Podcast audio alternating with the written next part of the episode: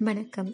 Seeds to flower சீரீஸில் என்னோட twenty ninth story ஒரு நாள் ராமு சோமுன்ற இரண்டு நண்பர்கள் பாலைவனத்தில் நடந்து போயிட்டு இருந்தாங்க. அந்த பாலைவனத்தோட சூடான காத்துனாலையும் வெயில்னாலையும் அவங்க கொஞ்சம் டயர்டாக இருந்தாங்க. டயர்டாக இருந்தாலும் கூட அவங்க ரெண்டு பேரும் ஜாலியாக பேசி சிரிச்சுக்கிட்டே நடந்து போயிட்டு இருந்தாங்க.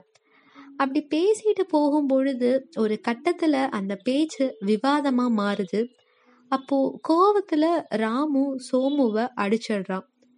சோமு உடனே கீழே குனிஞ்சு அங்கே இருந்த மணல்ல இன்னைக்கு என்னோட பெஸ்ட் ஃப்ரெண்ட் என்னை அடிச்சிட்டான் அப்படின்னு எழுதினான்.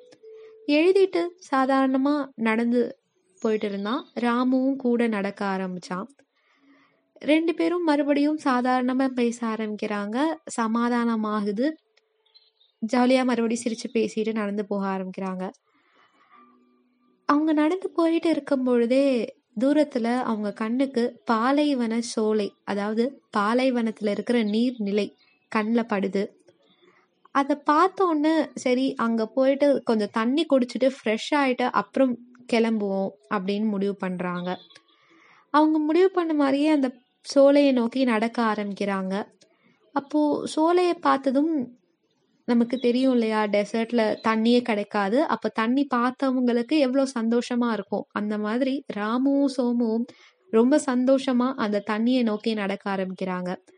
சோமு அந்த ஹாப்பினஸ்ல கீழே இருந்த அந்த சகதியை பார்க்காம அதுல கால் வச்சிடுறான். சகதியில கால் வச்சோன்னே அது சோமுவை உள்ள இழுக்க ஆரம்பிச்சது. உடனே சோமு என்னை காப்பாத்து அப்படின்னு கத்த ஆரம்பிச்சான். இதை கேட்டோன்னு என்ன ஆச்சுன்னு புரிஞ்சுக்கிட்ட ராமு சீக்கிரமா வந்து சோமுவை காப்பாத்திடுறான். அந்த ஷாக்லேருந்து வெளியில வந்ததுக்கு அப்புறம் ராமுவுக்கு ஒரு ஹக் கொடுத்துட்டு எழுந்து போய் அங்க பக்கத்துல இருந்த ஒரு பாறையில இன்னைக்கு என்னோட ஃப்ரெண்ட் என்னோட உயிரையே காப்பாத்திருக்கான் அப்படின்னு எழுதினான். இதை பார்த்துட்டு இருந்த ராமு சோமு கிட்ட நான் உன்னை அடிக்கும் பொழுது அதை மணல்ல எழுதினேன் நான் உன்னை காப்பாற்றும் பொழுது அதை பாறையில எழுதுறியே ஏன்? அப்படின்னு கேட்டான்.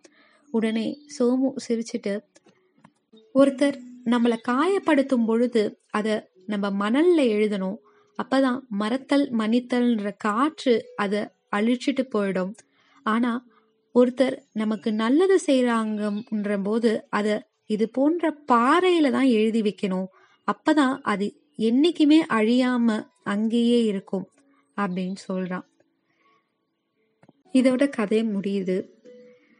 நமக்கு நம்மளை சுத்தி இருக்கிற மனிதர்கள் நல்லதும் பண்ணுவாங்க கெட்டதும் பண்ணுவாங்க.